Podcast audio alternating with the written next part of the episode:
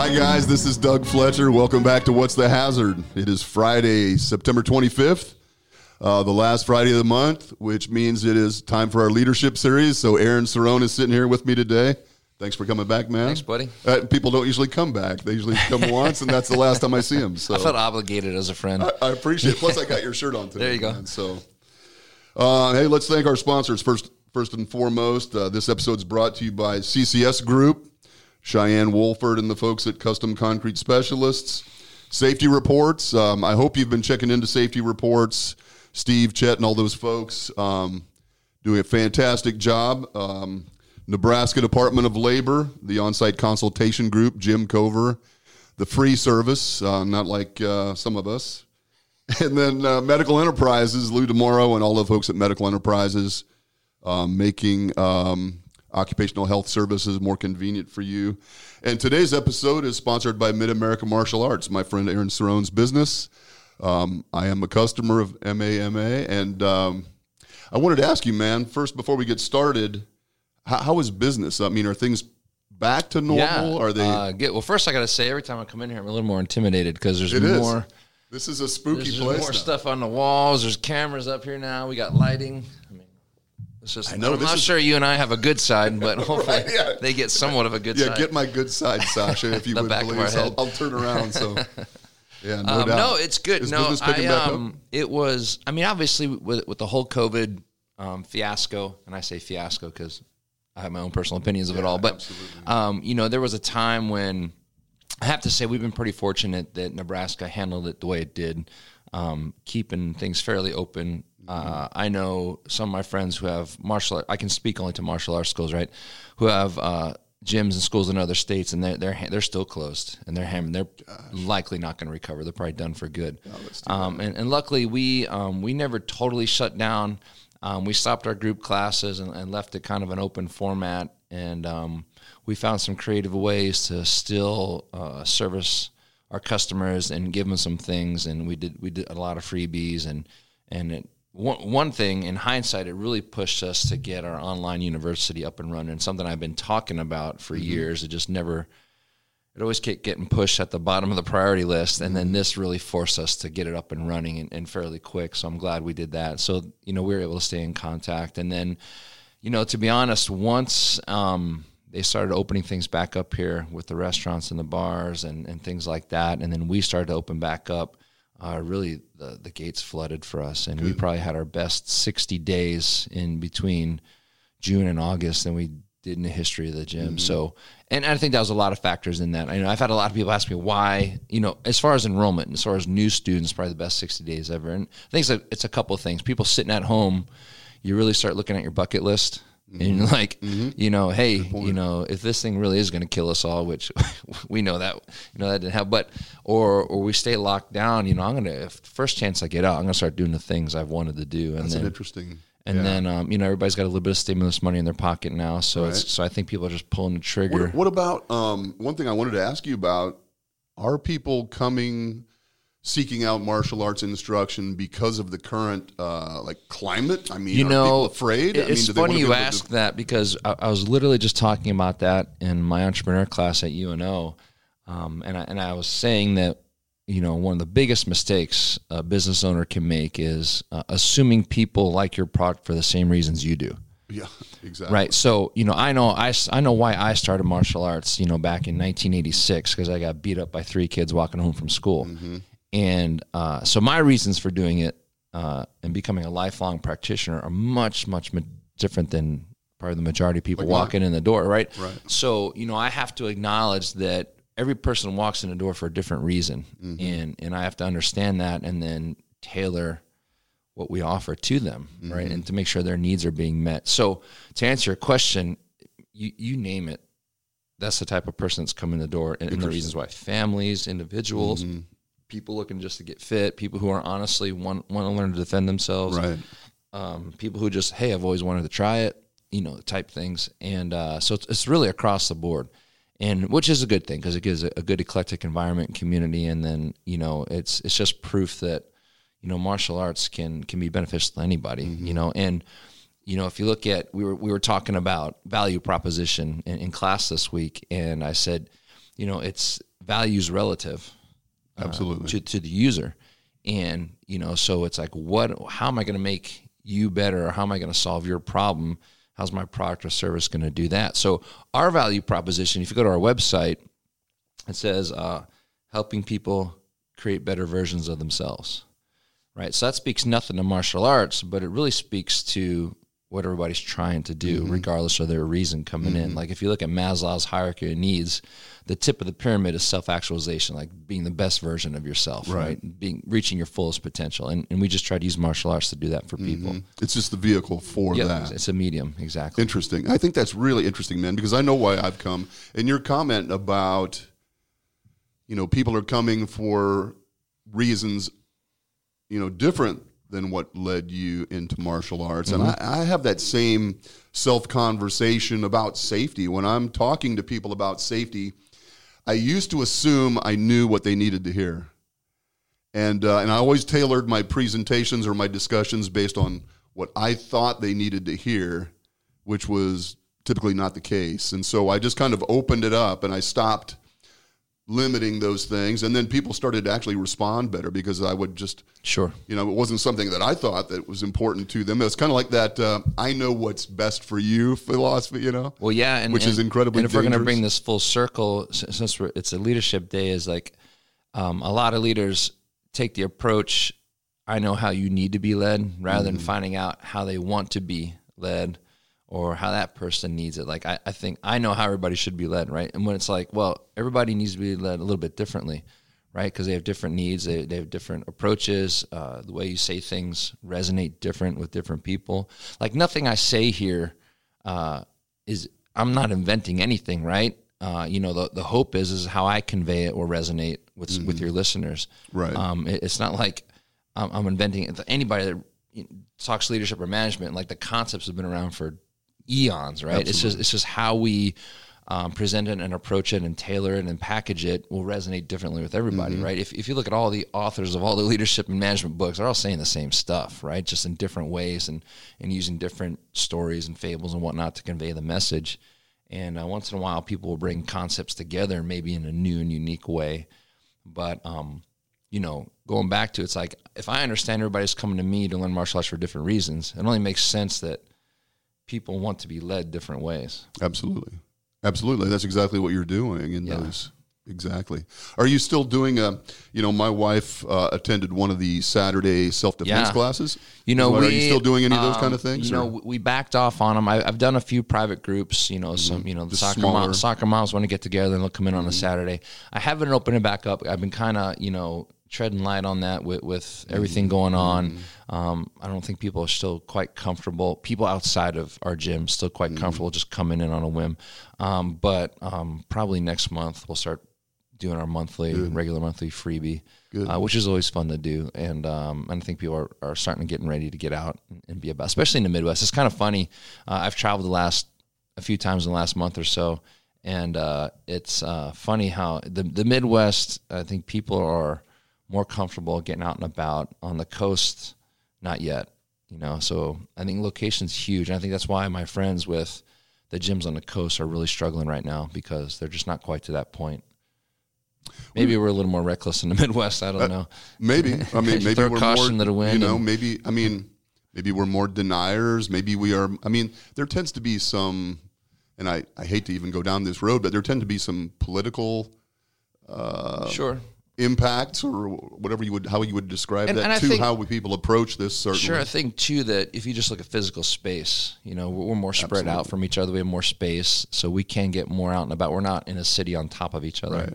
You know, so so I think the comfort level is different. as Absolutely. well. We were we were just in Denver. I know you and I have talked about this. We were just in Denver last week. Lovely city. Lovely city, man. Oh my God. I mean, I've got a son that lives out there, goes to school out there.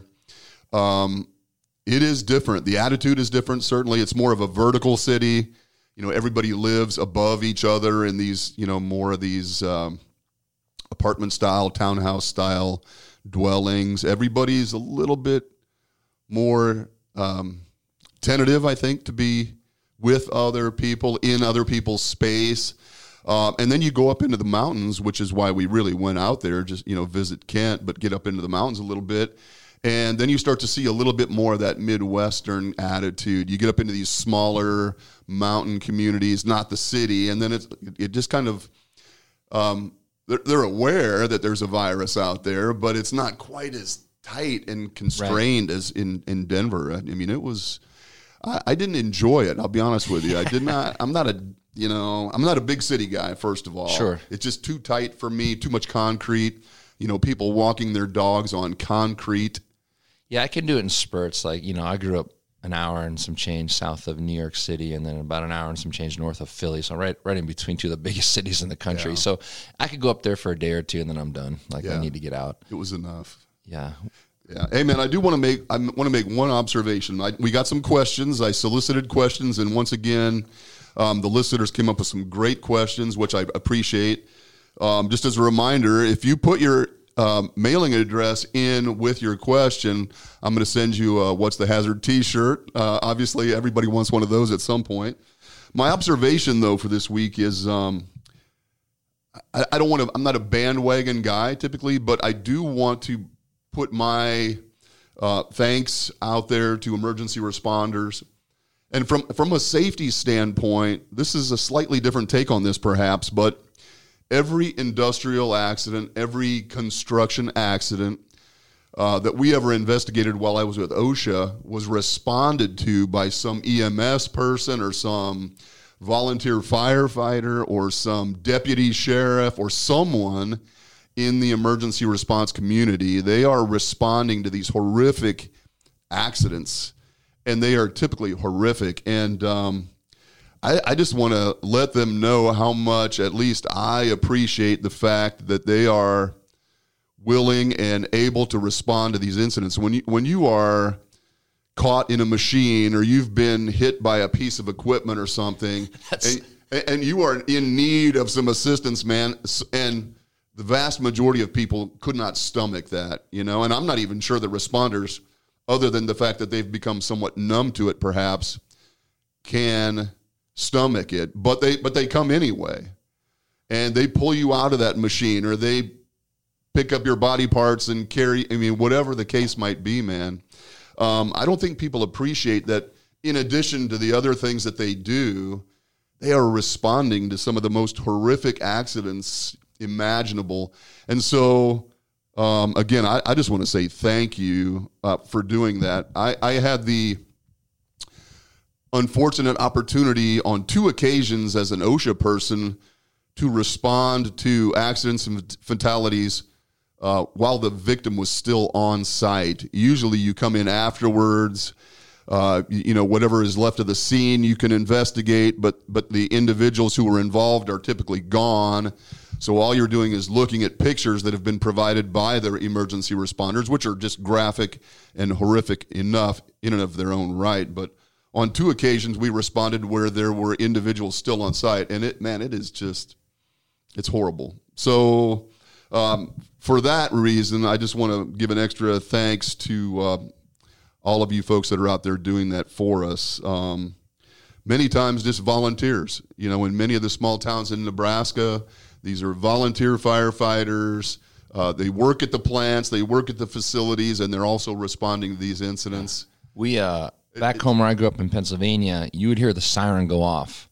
Uh, that would summon all the volunteers. for the fire department or the ambulance, yeah. and um, it was all volunteer. And you know, which, which is awesome that people would do that, but you also have to know that it's going to be a little bit before mm-hmm. they get there, yeah. which is which is terrifying in its own right. You know, so our ambulance and our firefighters was completely 100% volunteer, except for maybe like one person, and um, so you know you would hear the siren go off, and whoever, whoever's on quote unquote on duty, you'd see them go running to the to the fire station and hop in and go. Right, man. And, and then so yeah, they have to leave their workplace go to the fire station or wherever they go, get their equipment, and right. then go to respond. And, and, we're not talking firefighters like here where they go through an extensive academy or anything like that, or there's an extensive uh, selection process. It is, hey, we need some guys, you know, and you're at the, the local PTA meeting, and right. you know the chief of the fire department gets them hey we're, we're short some guys we need some people and then you know then they do their training themselves and some self on the job training right and then uh, off Can you, you pass a bucket full of water to the next guy, right. kind of a thing? Exactly. Well, anyway, man, um, your service is appreciated. So thank you for what you're doing. All right, let's get to the questions. Again, uh, last week I sent out a request for questions, and as it has been the case, um, got some great feedback. So thank you for everyone who sent a question in. The first question comes from Jennifer L. I'm assuming it's Jennifer Lopez. Um, Of course. I assume once I that, mentioned that is you the were- type of following we have. That's right, man. I assumed that she was interested in leadership. So her, here is her question Is good leadership a matter of opinion? And then she goes on to say, Can you tell us about a good leader from your personal experience and maybe someone who was not such a good leader? Right. This is an awesome question uh, for a number of reasons because it's all a matter of perspective. So I'll, give you, um, from an objective point of view, um, as far as leadership. So in my mind, you know, it's kind of like what is a good culture? What is a good workplace culture? What is a good leader? And at the end of the day, uh, you know, one way to measure it is purely objective in, in terms of productivity. Like, is productivity up? Is sales up?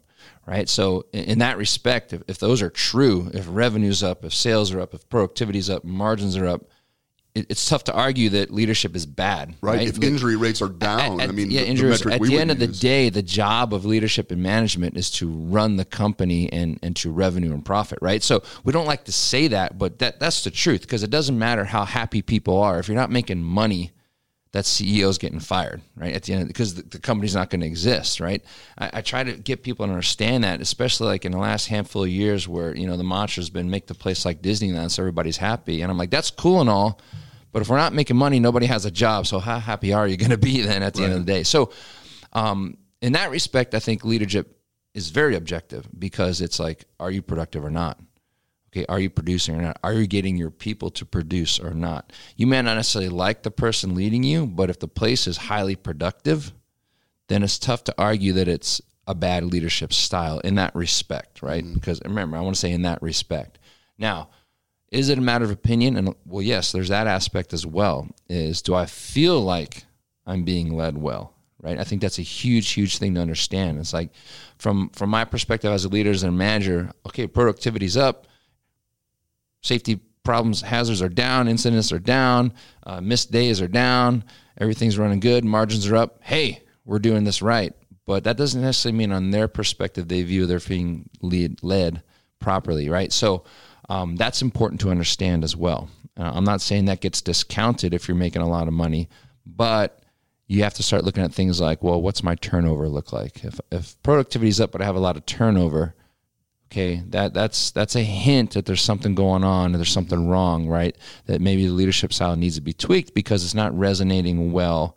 Like you have the systems and processes in place to get people highly productive, but they're unhappy and they're leaving.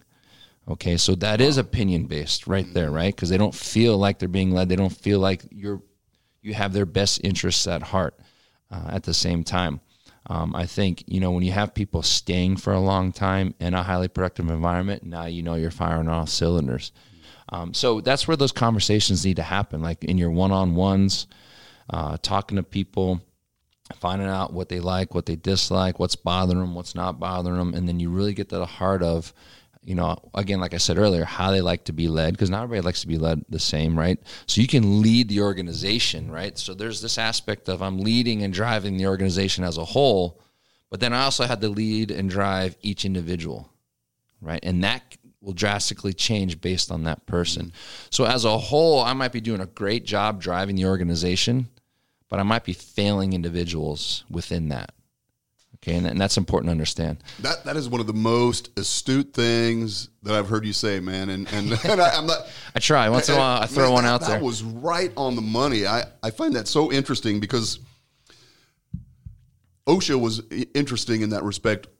Uh, the Omaha area office has historically been a very high performing office. But I could say, at least from my own perspective and with some certainty, that nowhere was there a more miserable group of people. You know, I mean, it was almost like the old, like we were rowing one of those ships with some guy standing there whipping us. You know, I mean, mm-hmm. we performed. So all of those objective metrics were always top. We were always at the top. Mm-hmm. But man, the turnover, myself included. I mean, I quit a 25 year government career basically because I was miserable. Right. And depending how that person's leadership is looking at it, if they're a numbers person and they see the numbers are good or, or improving, they're not going to question the methods. They're not going to, yeah, because it's like, well, it, they're getting results. Mm-hmm. Right. And, and there's something to be said for that. I get it. Like it makes, at the end of the day, results are important. Um, you know, who you gonna who you gonna keep around? Who you gonna fire? The person getting results or the person making everybody happy and not getting results? Right? That's just the nature of the beast when it comes to business and, and having to survive or having to get results. You know, the military was the same way, right? You don't, you know, the whole mantra, you don't have to like me, but you're going to respect me, mm-hmm. right? Because stuff's got to get done. It's not, you know, just salute smart. It is. You salute smartly and soldier on. Uh, I think there's a time and a place for that. Mm-hmm. Um, but as a whole, you can still get results and not be tyrannical or, or and keep people and, and reduce turnover and get people to want to be there at the same time. Can, can you get results that you want and have a contented or at least a, a satisfied yeah, work environment? Absolutely. I mean, that I mean, exists, doesn't it? it? It I've does never exist. seen it, but it I'm does assuming exist. it it's does. hard. It's hard as hell because sometimes, you know, you have to, the hardest part as a leader, I think, is is doing both, right? And understanding that, hey, this needs to get done. I understand you don't like it, but it needs to get done. And if you can't do that, I'm going to have to find somebody that can, right? You have to have those, Those conversations. moments those moments exist, right? And I think part of the problem is, is those people are like, well, I don't want to upset anybody, so I'll just, you know, I'll not be, I don't want to be confrontational, and I don't want to have that hard conversation. And then you let somebody there that's going to waffle and not get the results that you need or not perform like you need them. And so those are both bad, right? Like I can I can drive you and get the results that I need. You're not going to like me.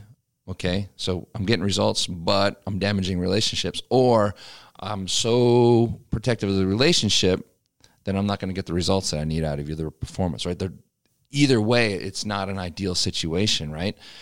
So it's finding that balance, right? And and it's possible, right? It's just it's just hard and it takes work, and I think that's what separates the good leaders from the bad, like or, or the exceptional leaders from the good leaders, right? Is finding that balance of, of you know, building those relationships, making it a place people want to be, and getting them to perform at a high level.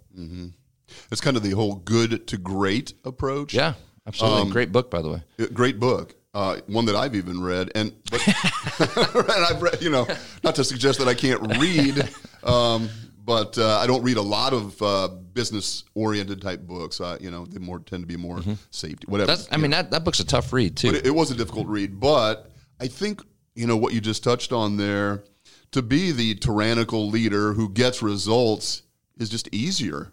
It's an it's easier than being the leader who gets results, but also develops a culture where p- people want to perform, want to stay. I mean, yeah, absolutely. And I think it's just an easier. It's just It's- an easier. Just like the guy who one's more black and white, Yeah. right? And one's just you know do it or get out, you know. Yeah. But at the same time, you know, w- what's kind of the mantra you hear right now from a lot of, especially industrial and construction oriented type businesses that you deal with? Like you always hear people saying it's, it's it's tough to find good people. It's tough to find people that want to work. Well, why is that? That's great. That's a great point. You know, like why? Yeah, I hear that all the time. I get it. There, there's there's sound argument that we have an entire generation or two that just that type of work just doesn't appeal to them anymore, and Mm-hmm. it's getting harder and harder to find people that are willing to do that work. I, I get that, but at the same time, is that if you're a company that built a reputation that's an awesome place to work, people are taken care of no matter how shitty the work is, people start to come seek you out. Mm-hmm.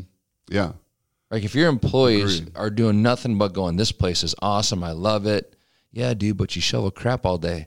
Well, yeah, I know, but Mm-hmm. you know, I love doing it, and it's they take care of me. I, I want for nothing, this, that, and the other thing. And now, like, what? Okay, when people are looking for jobs, they're like, man, Doug talks, Yeah. you know, volumes about the place Right, where he shoveling works. crap doesn't sound I'm so gonna, bad Yeah, I'm gonna go those- check it out, you know, and then it That's takes care of point. itself.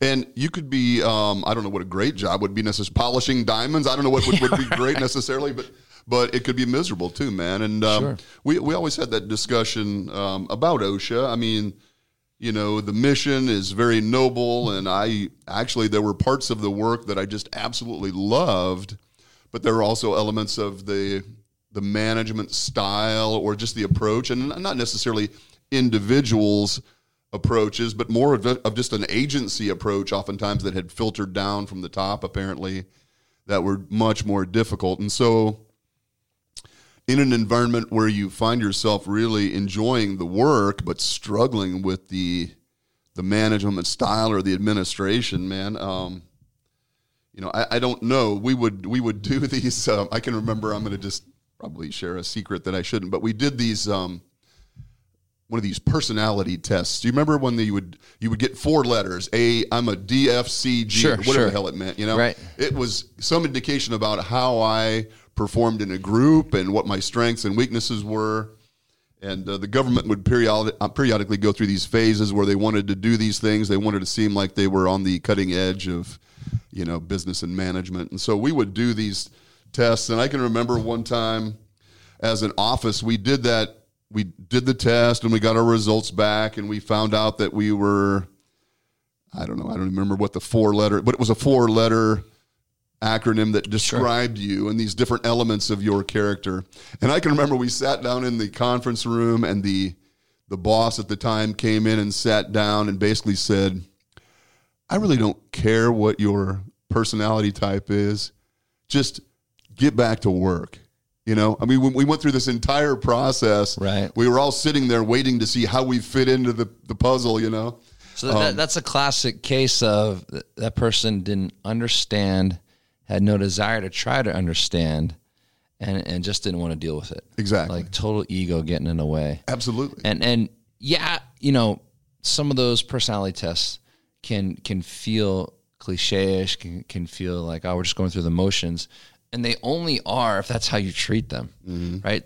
Um, I, I know a friend of mine who uses what they call the DISC test as a way of hiring, and has found out that if people score in a certain region on the disc, that they're more apt to succeed in that line of work. And and he told me he's like 95% of the time it holds true. Really? Uh, so as a leader, when in there's like 16 personalities, I think is what it really breaks down to, right? Four, four, yeah, four by four. So um, it's not that suddenly you're going to be omniscient understanding what Doug's four letters are. But what it does, it keys me in, like I alluded to earlier, like how Doug needs to be led. Like if I understand that you are very objectively driven and a regimented type of person, I can lead you differently, right, than Sasha over here, right? If she's more altruistic and more of the feels, Mm-hmm. right? And by mm-hmm. no means is that a man or woman thing. I just mm-hmm. realized what I did, but mm-hmm. oh, you know, God. so that's a that's a different. she looks mad. That's a different approach. Uh, yeah, to no leading. Doubt. Like I know I can say, Doug, if you hit this goal, I'm going to give you a bonus. You're going to be like F and A, I'm on it, I'm and, it. and, you're probably going to hit it. Whereas if I do that with her, it might not mean anything, and she'll likely not hit it. May not motivate ever. her at all. Might not motivate her at all. But I could say is, hey, if you hit this bonus, um, we're going to donate five thousand dollars in your name to whatever charity you want. Mm-hmm that's a different mm-hmm. approach, right? And now now she might hit that goal and likely Absolutely. will, right? So, but if I have no idea how you guys are motivated or the type of personality you are, I can't do that. Right. Right. And if, and if I'm so ignorant to the fact that I don't care what it says, just get back to work, I'm like, dude, you're missing out on such, it, it's more that you're missing out on such an opportunity to, your performance might be at level X, but if I take that information and understand how to lead you and motivate you, I can take your performance to another level. So you re- so that person that said that is really missing out on a lot of his potential to get the organization to perform at an even higher level. Mm-hmm. Wow, that's really interesting. I, I think you're absolutely right, and it could be as simple as Doug responds to "thank you." You exactly. Know, just just that simple acknowledgement. You need, you need that attaboy pat on the butt mm-hmm. every once in a while. Not every day, mm-hmm. but every once in a while. And all of a sudden, Doug's happy. He likes working here. He's showing up on Saturdays. Mm-hmm. Right exactly. before he was sick all the time, right. finding excuses not to be sick there. A lot. Yeah, yeah, you know, like that, and it, it's so funny. And I'll give you another prime example.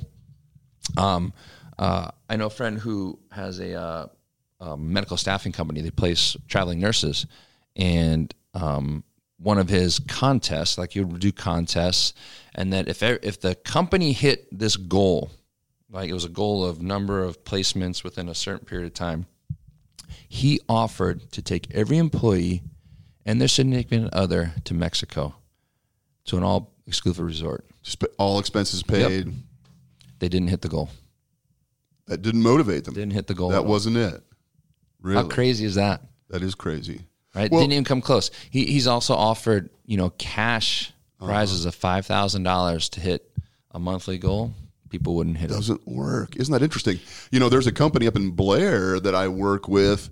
They, they told me something very similarly. They they have a program that if you are on time to work for the entire 80 hour pay period, Which just for the record, that just blows my mind. That if you are on time to work for the entire 80 hour pay period, um, all all 10 days of work, you're on time basically, you get an extra dollar an hour, which you know, 80 bucks or be whatever. 15 minutes early. 100 bucks. Yeah. I mean, he says how much? he said their compliance rate is about 30%.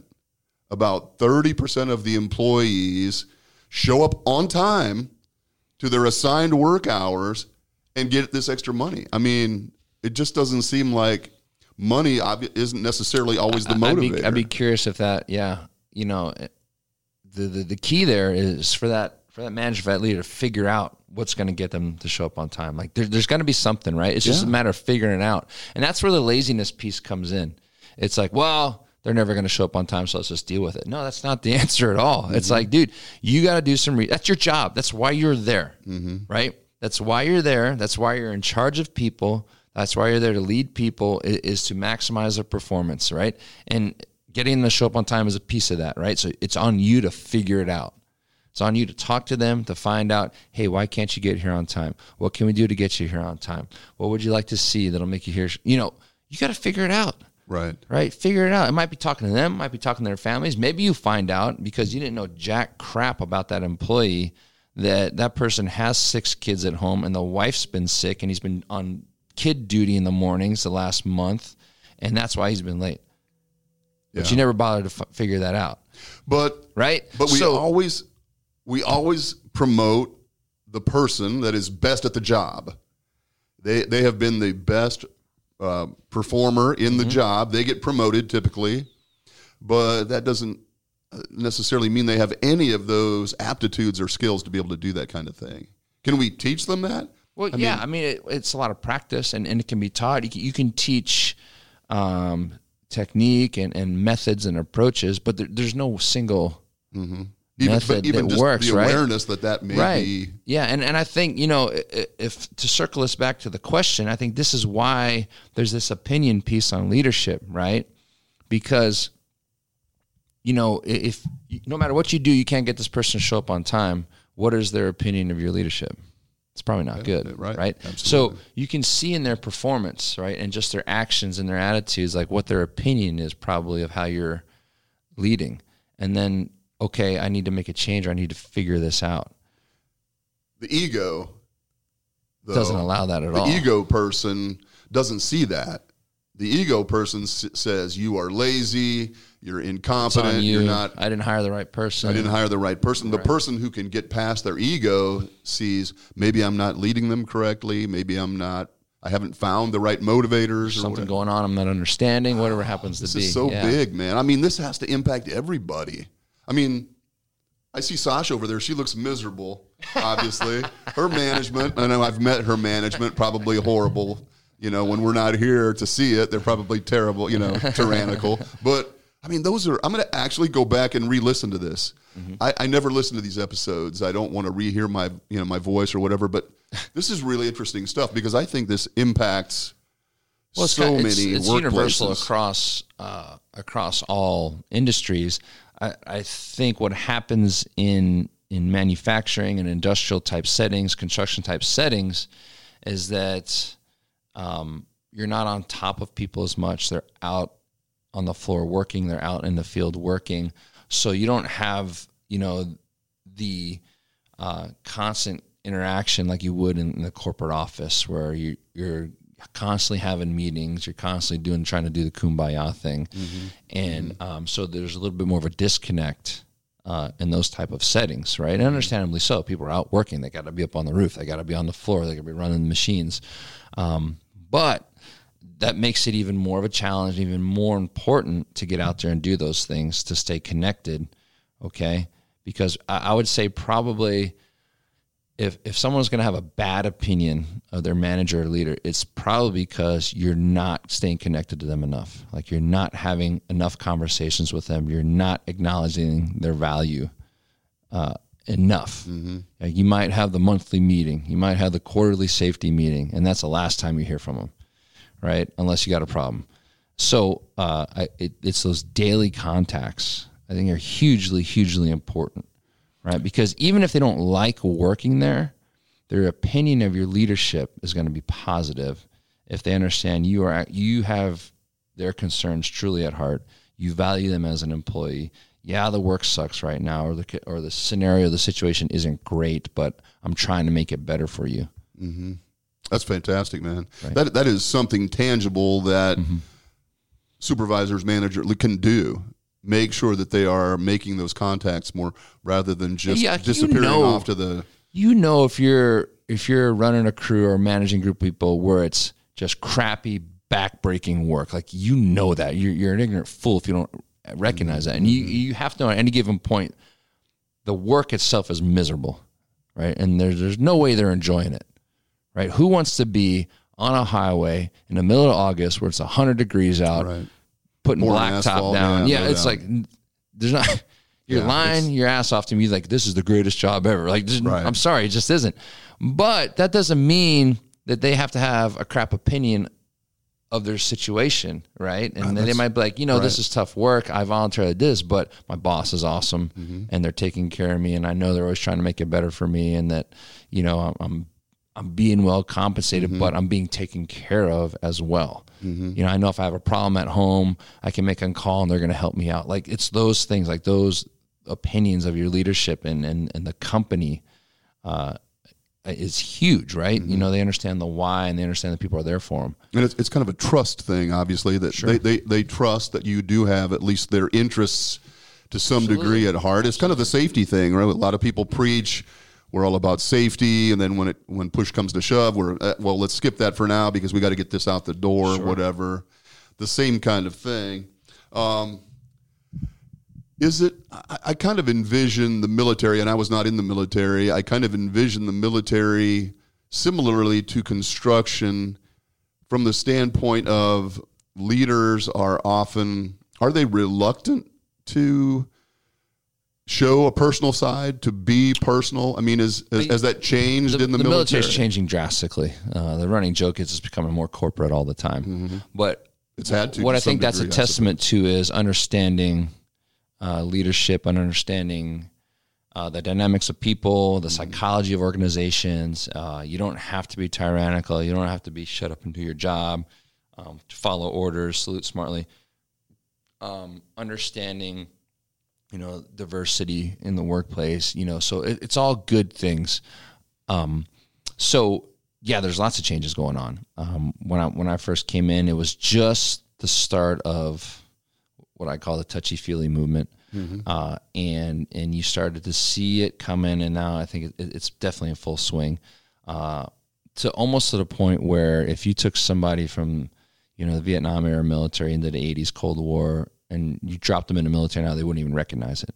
Be, other than the uniforms, uh, just from a leadership style perspective, and um, it's all good things. Change is necessary, and and if nothing else, you, it's change to find out what works and maybe what doesn't work at the same time. And you, time tells, right? It just takes time to tell to find out what what's um, you know positive and negative.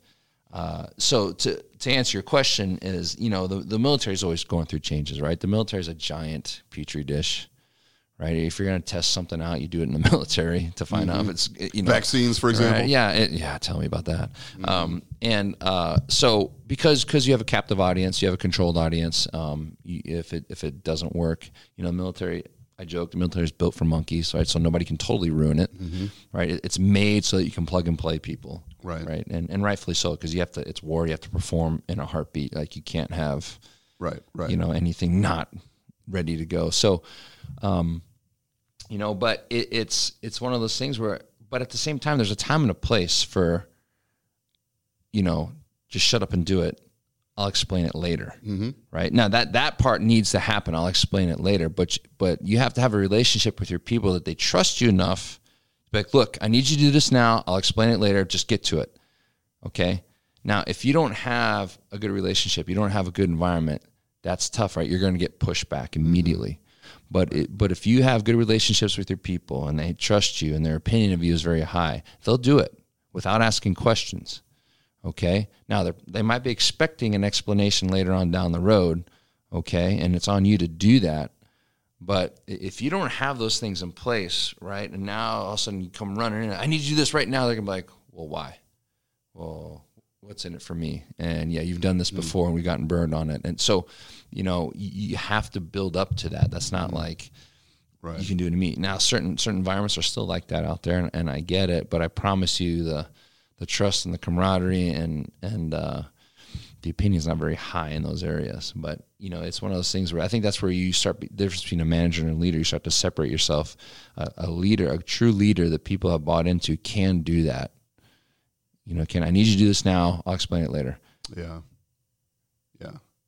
Do Do you remember any any leaders in particular that really resonated with you? Anybody that really inspired? I mean, did you have that inspirational um, person that really? or they've all been very similar? Or? You know, I've never been one. This is me personally. I've never been one to be enamored with people. Mm-hmm. Um, I've never had like idols or anything like that. Like mm-hmm. I, I, I acknowledge greatness. I acknowledge people that, um, that do great things, and that maybe I might uh, want to model part of myself after. But I remember like, oh my god, like I've never been starstruck. Actually, I shouldn't say that. Like once or twice. I'll tell you a funny story here in a second. But, um, but you know, I, I just never idolized people. I'm like, oh, that's that's really great, and but that person's human, mm-hmm. puts their pants on mm-hmm. one leg at a time, just like I do. Right. So, so I've always had that perspective of it. Um, as far as you know, it's so funny. It's I think for me, the bad ones resonate more than the good ones. I think the good ones you unfortunately take for granted at the time because you don't recognize good uh, as much as you recognize bad. Absolutely. And that's human nature, right? It's, you know, that's one of the things you understood in business is that you can do a thousand good things for a customer, but the one bad one's going to resonate. Mm-hmm. Absolutely. Right? That's just how Without it works. Question. So I think in leadership is like we always remember the bad ones. We always remember the bad bosses, but we never remember the good ones or acknowledge the good ones.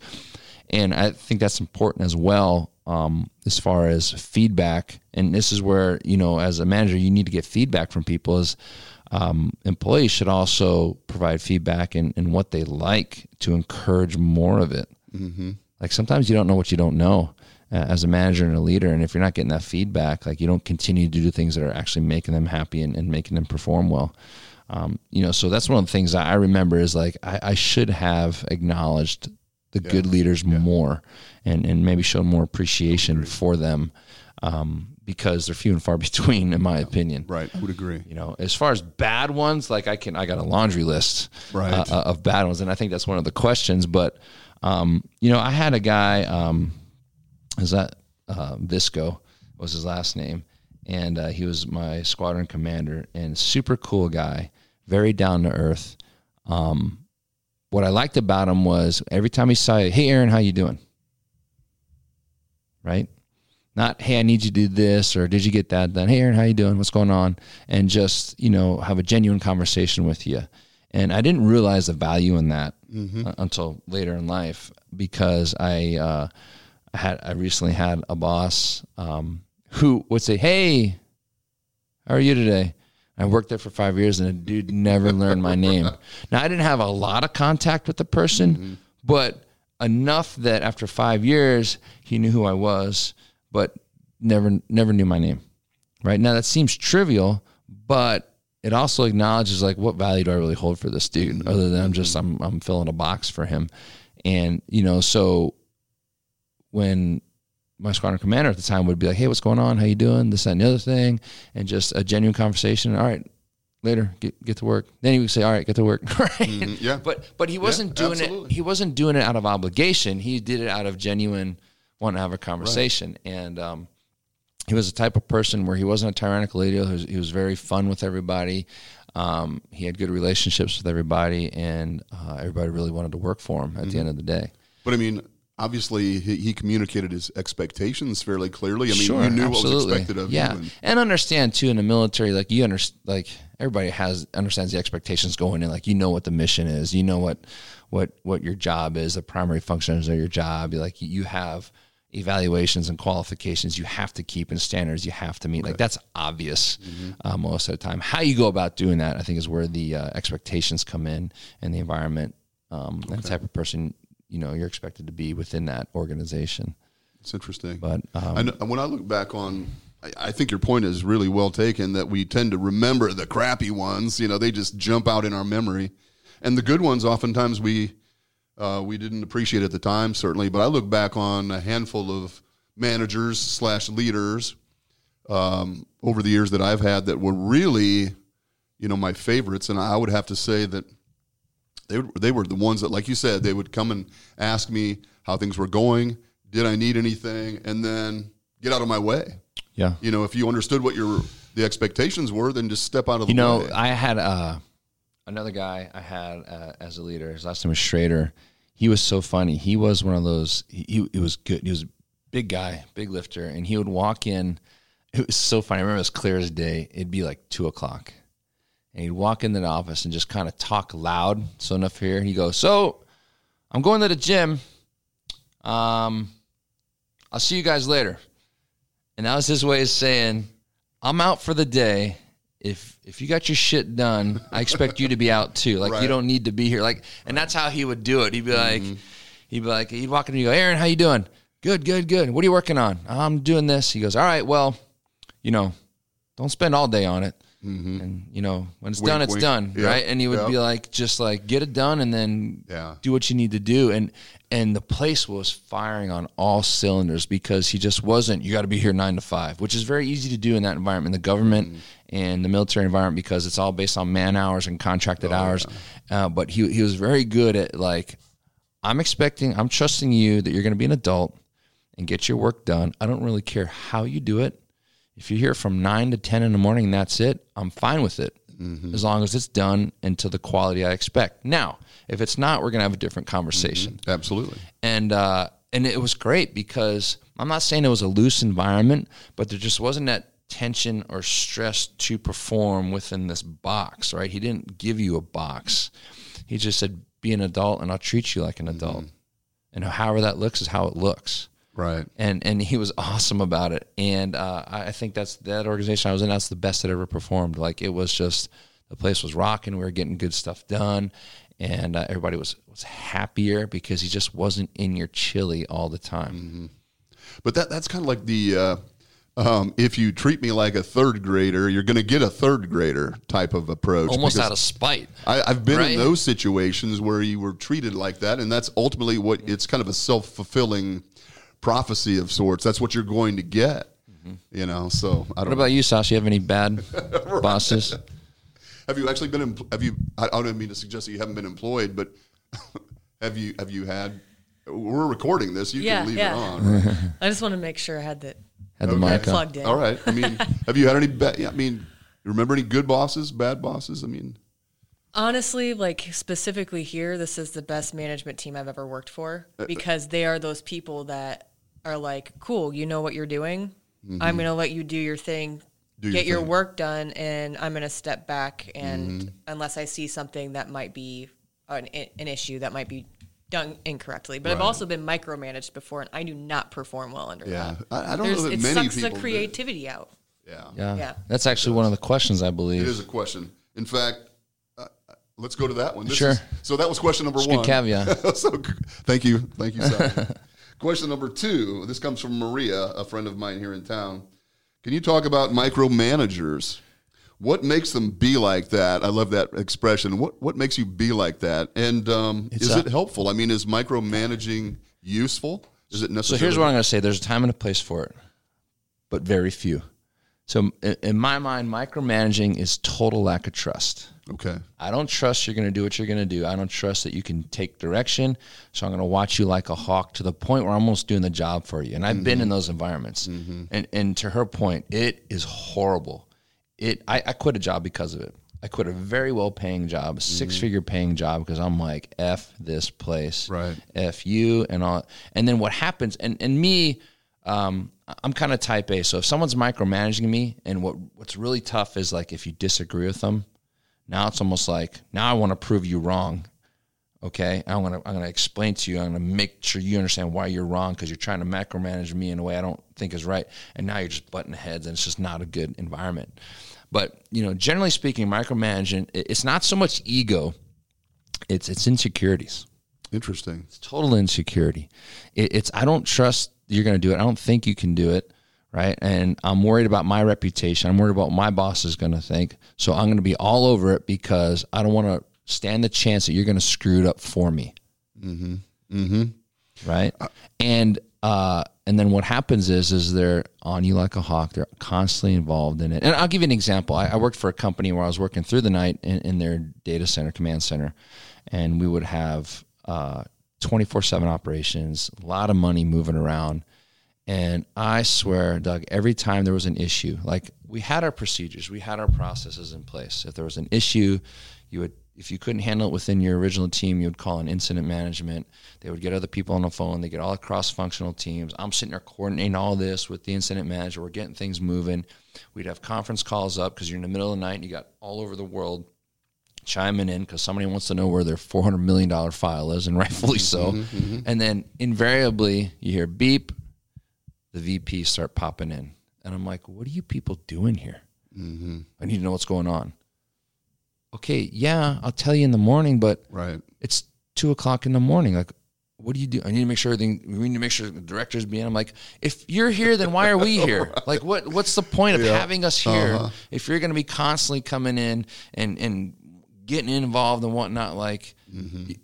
because then you're not doing your job. You should be driving the boat.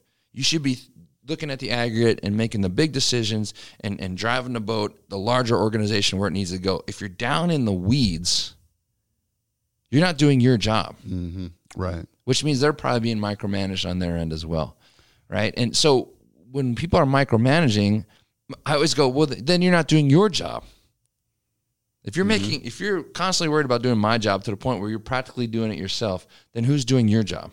That's a great point. Right.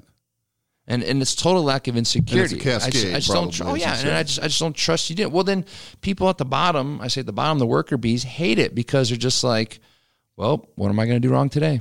Mm-hmm. What's it going to be today? Oh my god! You know, and, and did you work for OSHA? I mean, and uh, so it, it, it, gets it's like you talk toxic environment, right? Mm-hmm. That's I think that's one of the leading causes of toxic environments. It's just the micromanagement, and it's just purely lack of trust, and it's insecurities on the end of the leader and the manager. Mm-hmm. And it's like, first of all, if I don't trust you to work for me, why the hell did I hire you to begin with? Right. Okay. And that insecurity is based in how this is going to reflect on me. Is how it's going to reflect that? on me or my purely my lack of understanding of what really needs to be done, my trust that I think you can get it done. You know, it, it's it's all those things. But me, I mean, personally, like my opinion, it's total lack of insecurity is the biggest problem because it's just like I, I I'm leading, right, and I'm ultimately responsible, so I'm worried about my job and my reputation, and I don't want to leave anything to chance. Mm-hmm. Okay, I, I think there's a time and a place for that. I think, you know, there might be times where somebody's incredibly new, um, new to the work, and they do need their hand held, right? But I don't think that's me as a manager to do that. You pair them up with somebody like yourself who's more seasoned and do some on the job training and learn from one of their peers right? And you should have a program, right? And this is this all goes back to: Do you have a good onboarding program? Do you have good continuity training, continuous training program? Do you have good on-the-job training? Do you have mentoring things put in place? Like if you have all those in place, I don't need to hold your hand. Mm-hmm.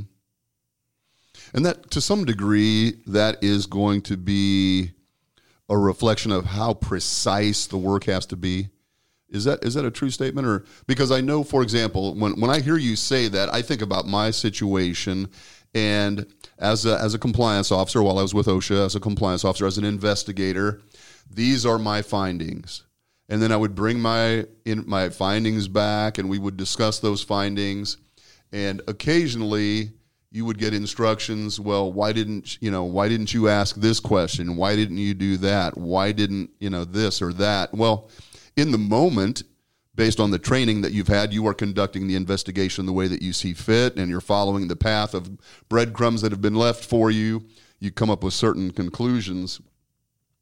and it was really discouraging as an investigator, and at that point, as a journey level investigator, to be um, questioned, if not even criticized at times for certain things. And so it becomes almost this. It, all of a sudden, you, then you have self doubt. Now you are Sure. questioning your own abilities, and you know the blocks just the dominoes just tumble. It seems like. And, and let's not. Uh, I like the fact that you brought up questioning. Let's not only look at micromanagement just in like um on your butt all the time, like or just right beside you.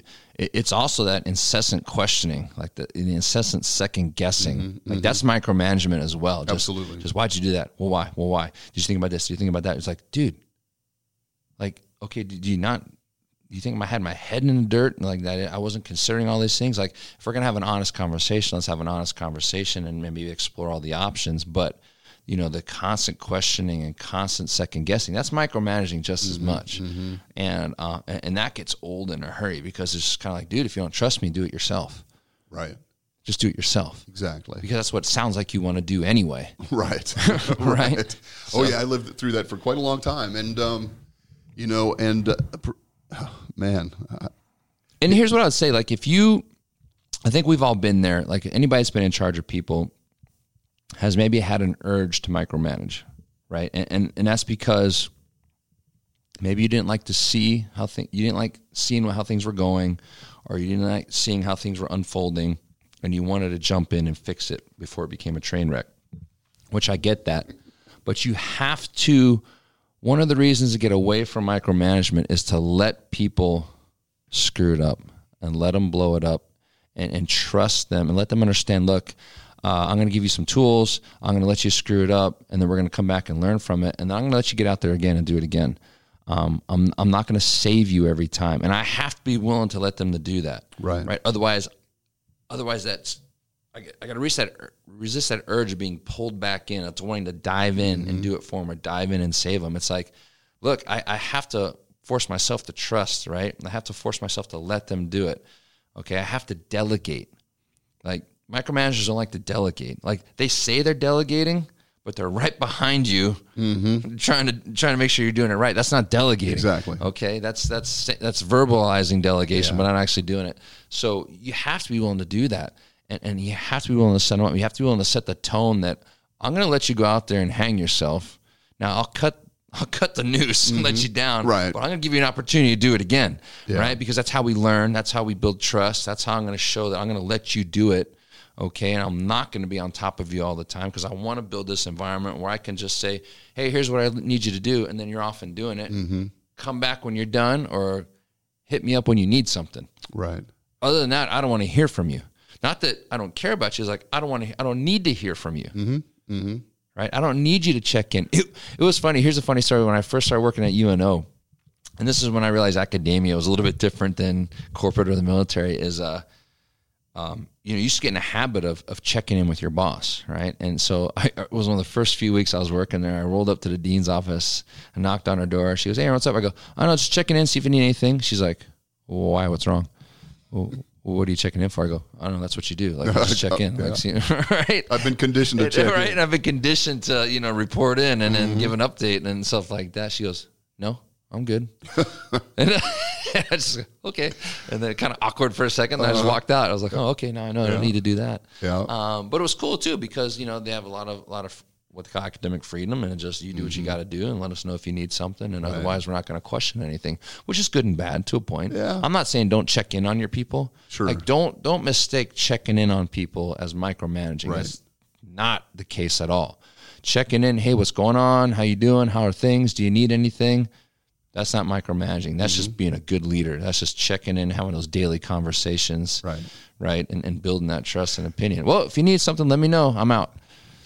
And I, then, I and do then you're think gone. that checking in is is uh, probably important, probably to the Mm-hmm. em- employee who's being checked in on as well. I mean, if you need to be redirected a little bit, maybe you're not too far down. Sure. I used to work for this company when I was in high school called Landscapes Unlimited.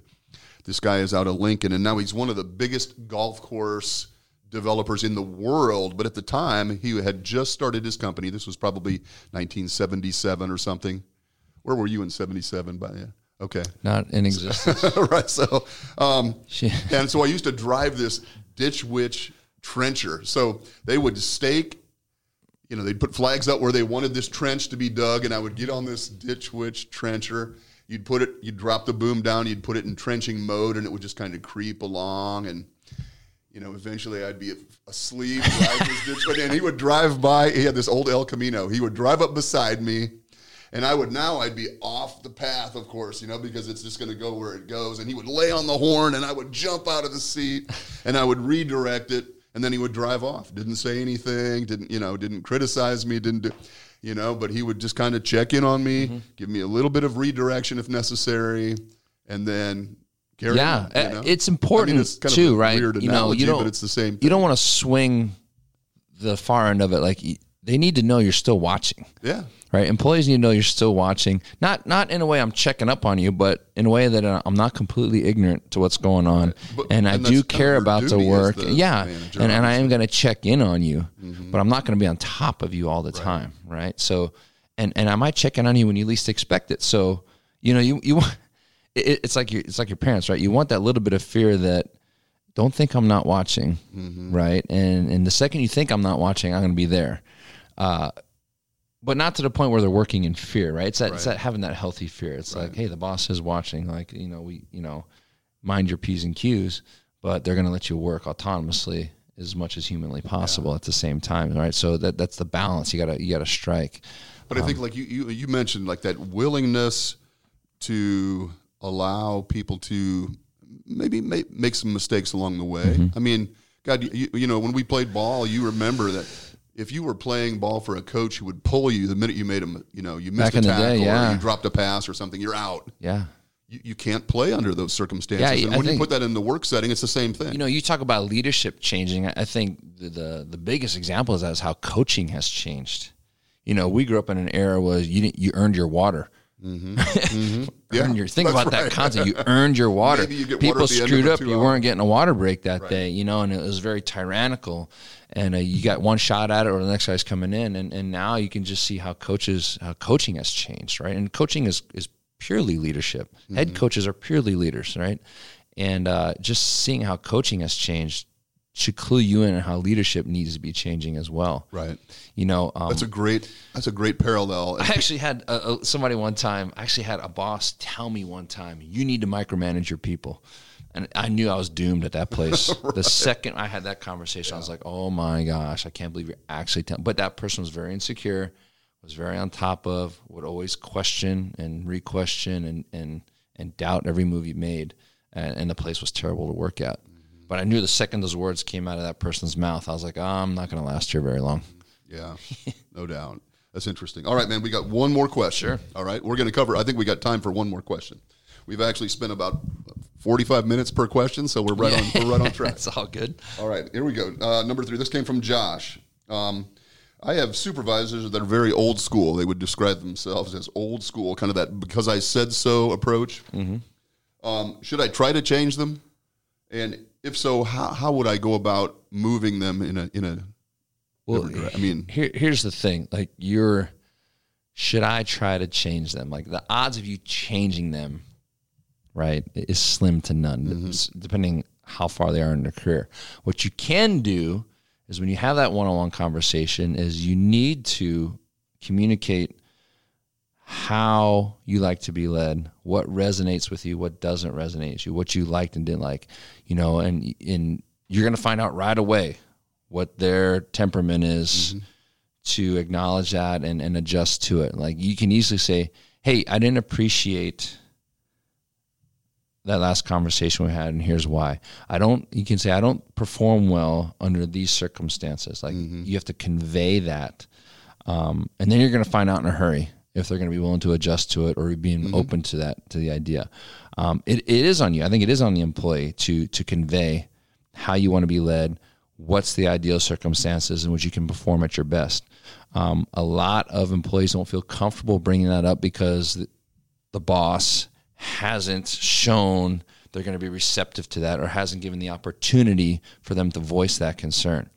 Um, so here's the clue, right? If that supervisor isn't asking your opinion or isn't asking anything like, how do you think this would be better? Or what can we do better? They're probably not going to be receptive to it, right? Because they're not doing it already. Um, but in the spirit of trying, that's what you got to do. Next time you have that conversation or have that one on one, it's like, and if they if they do go, do you have any questions? You go, well, yeah, actually, I do. Um, and actually, it's more less of a question than something I want you to understand. Is like I don't appreciate X, Y, or Z, or I don't perform well when you do X, Y, or Z. Okay. Yeah, absolutely. And, you need to make that known. Uh, if nothing else, hopefully they'll take it back and, and ponder and think about it a little bit, or you're going to know in a hurry if they say, "Well, well, tough crap, this is how it is," then it's probably time to move, Mm-hmm. right? Then it's it's you know probably time to get out from under that person, Right. Because it, some people just don't want to change, or they're not capable of changing. It's not that they don't want to; they're not capable. Uh, it's too hard. Change is too hard. Mm-hmm. Like I said, it's easier just to be the tyrannical leader, and and that's what's in their mind worked for them. Um, now, mind you, if you're in a bigger company where HR is, very much involved and HR is is working well, you can take that route as w- as well, right? You, you can just approach HR. Here are my concerns. I don't foresee this changing. What can we do? Yeah. You take that approach. Uh, I'm not a fan of getting HR involved because I think that the conversation needs to happen between the supervisor and the employee or the boss and the employee. Right? Uh, generally, when HR is involved, those conversations aren't happening, and you, you know there's an issue immediately.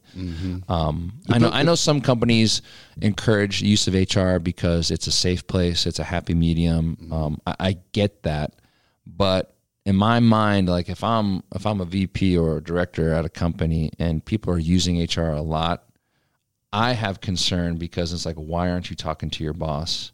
Or why don't you feel comfortable talking to your boss? In my mind, I don't want HR involved ever. They shouldn't mm-hmm. need to be Right. right? Because you have good relationships throughout the company that your employees can, it truly is open door and they can walk in and talk to you about anything. They don't want to talk to HR, they want to talk to you, Right. Right? Absolutely. you know? So, Totally. if to answer this question in that manner, like if you don't feel comfortable walking in and voicing these opinions to the, to that person, okay, there, there's there's a larger issue a right bigger- there. Yeah, bigger issue. There's a That's bigger interesting though because I think you know much like my sons, my sons are grown men at this point. When I talk to my sons about things, I I'm, I'm planting seeds. They they never agree. You know, if I'm kind of directing them or trying to subtly direct them, they they never in the moment agree with me because that would be a concession they're not willing to make. But you know, later, you know, th- days later or weeks later, you might just you might start to see some subtle changes. Much like your you know your comment. If I go to my boss and say, "Hey, look, man, I mean."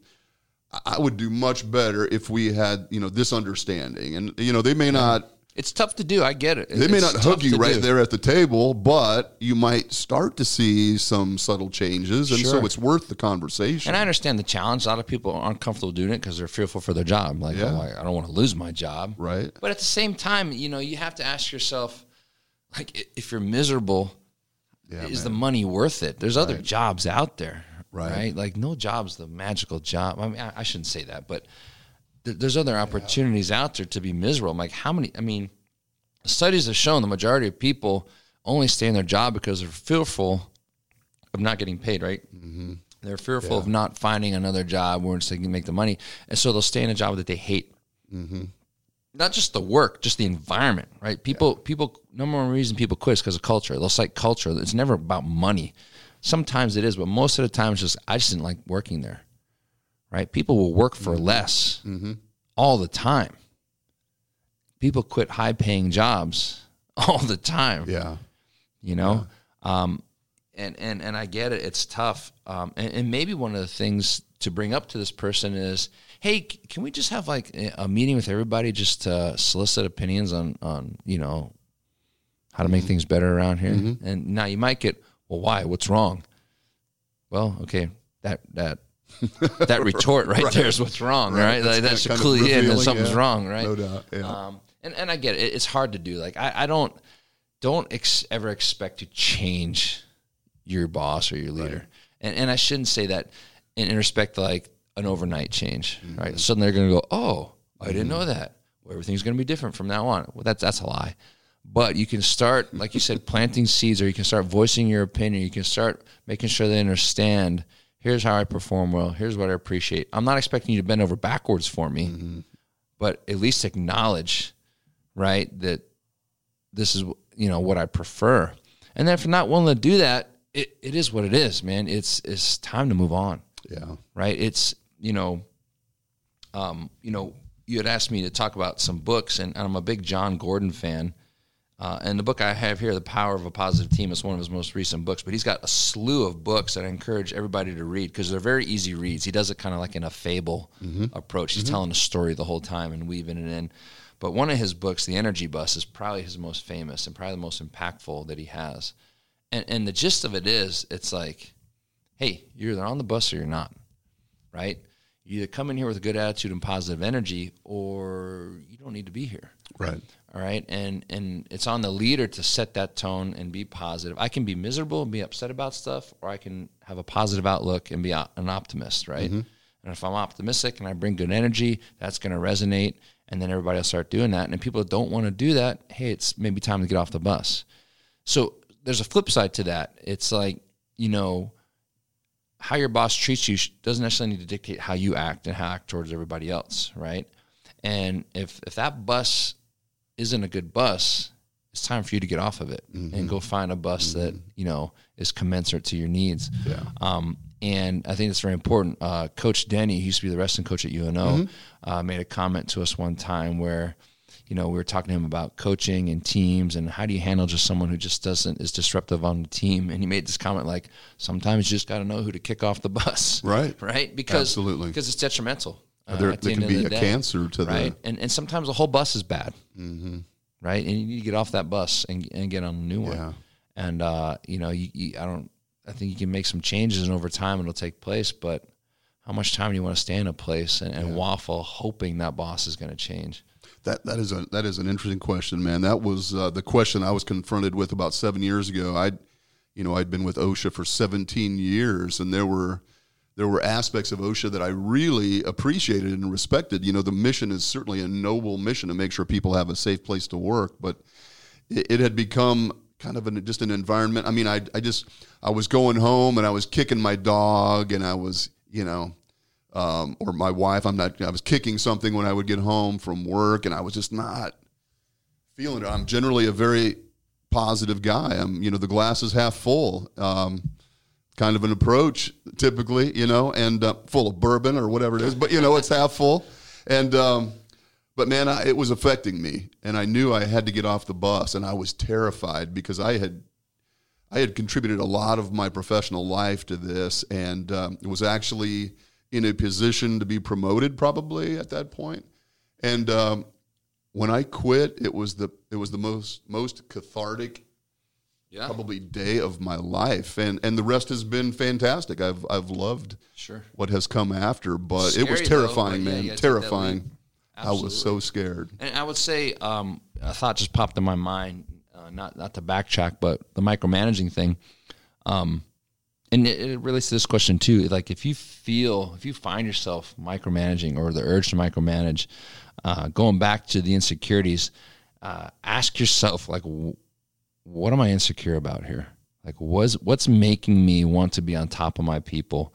um, you know, as a way to that self, you know, I've said before, self reflection is huge. Like looking yourself in the mirror, understanding what you're good at, what you're not good at, but just doing an evaluation of like, how am I doing as a boss?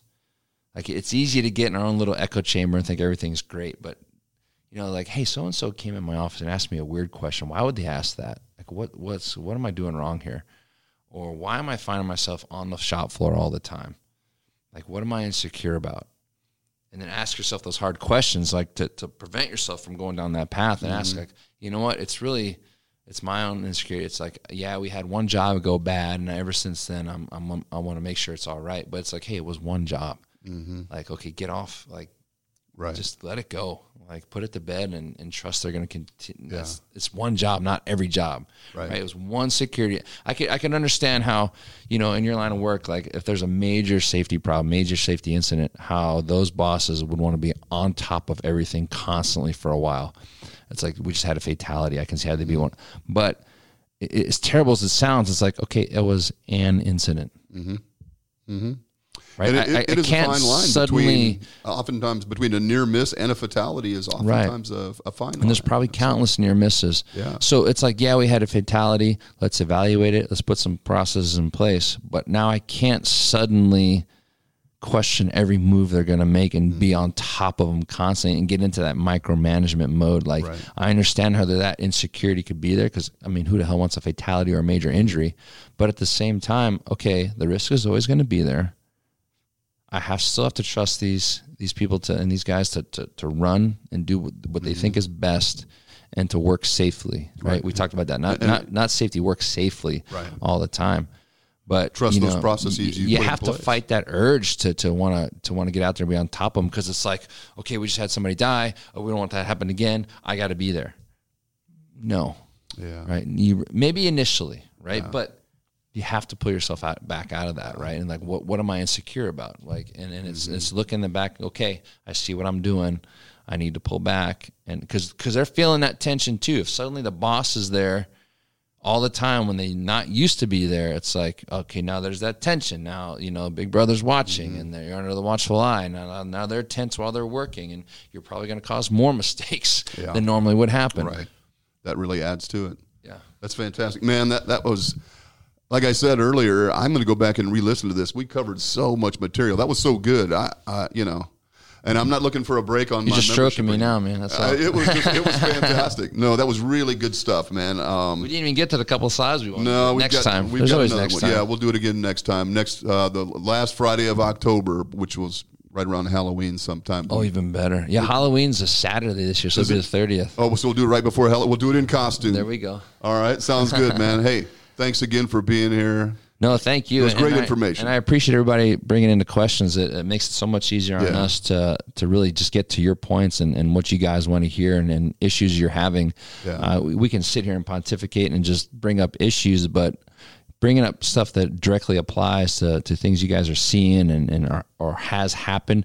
The best, like if you guys have any examples of, hey, this happened on our job site, what do you think? That's a good idea. Those would be great to talk about Yeah, because, like or that. or hey, I had a boss that did this one time. What do you think? Mm-hmm. Or how would you have approached that? Th- those would be great examples because those are hard Mm-hmm. examples that have happened, and now we can directly relate it to an experience you had, um, and then and then move forward from there. That'd be fantastic. Yeah, the questions this week were great. I, Yeah. I really enjoyed them. So thanks for sending them in. Thanks for being here, man. Have a great weekend. Sasha, thanks. Have a great weekend. Uh, just remember why we're doing this, folks. Um, safety is personal, and uh, just remember why. So we'll talk to you next time. Bye bye.